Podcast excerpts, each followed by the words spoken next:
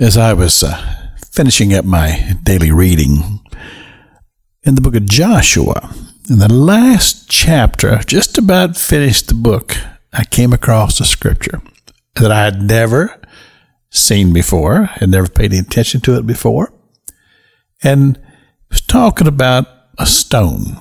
And it was a stone that Joshua had put beside this oak tree. And he said, This is a testimony.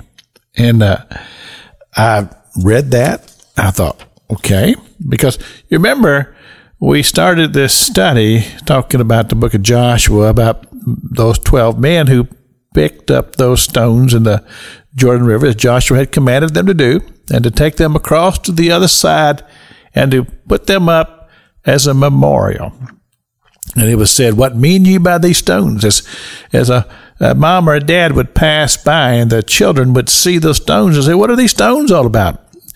And it was an opportunity for the mom or the dad to testify of God's work, crossing the Jordan River, the taking of Jericho, and all the things that God had did during those days in the wilderness. And so now, as we come to the end of this book, once again, here's Joshua putting this big stone out as a testimony. And this is what it says Behold, this stone shall be a witness unto you. And then in the 27th verse, it says, For it has heard all the words of the Lord which he spake unto us. And uh, again, it's a very intriguing scripture. Here, scripture is saying that these, this rock has heard all the words of that had been spoken to them. Well, now I took this thought and I just began to let it just kind of work through my mind, and I thought to myself, of all the things that are often left behind that speaks of something that took place here. You look at a, you're driving down the road and you see an old church building that's no longer serving as a, a place of meeting. It's old now. It's uh, uh, deteriorated. And you realize that that's a testimony of days gone by, of many wonderful things that had happened in that building.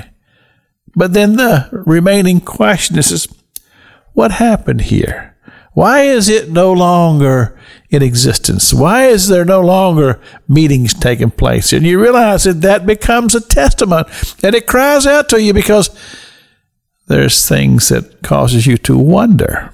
How did this happen? Well, after having read that passage of scripture in the last book of Joshua, I began my readings in the book of Judges. And uh, my heart was saddened as I began to read about after the death of Joshua, how that the nation of Israel, the children of Israel, they immediately, almost seemingly immediately, began to go into worship of idols such as Ashtoreth and uh, Baal. And uh, as Joshua said, when you see this stone, it will serve as a testimony, often a testimony against what's happening in the current time. Well, this causes my mind to think about a lot of things that speak as a testimony against those who once served Jesus with a passion, but no more. This is Pastor Jack King with the gospel on the radio broadcast.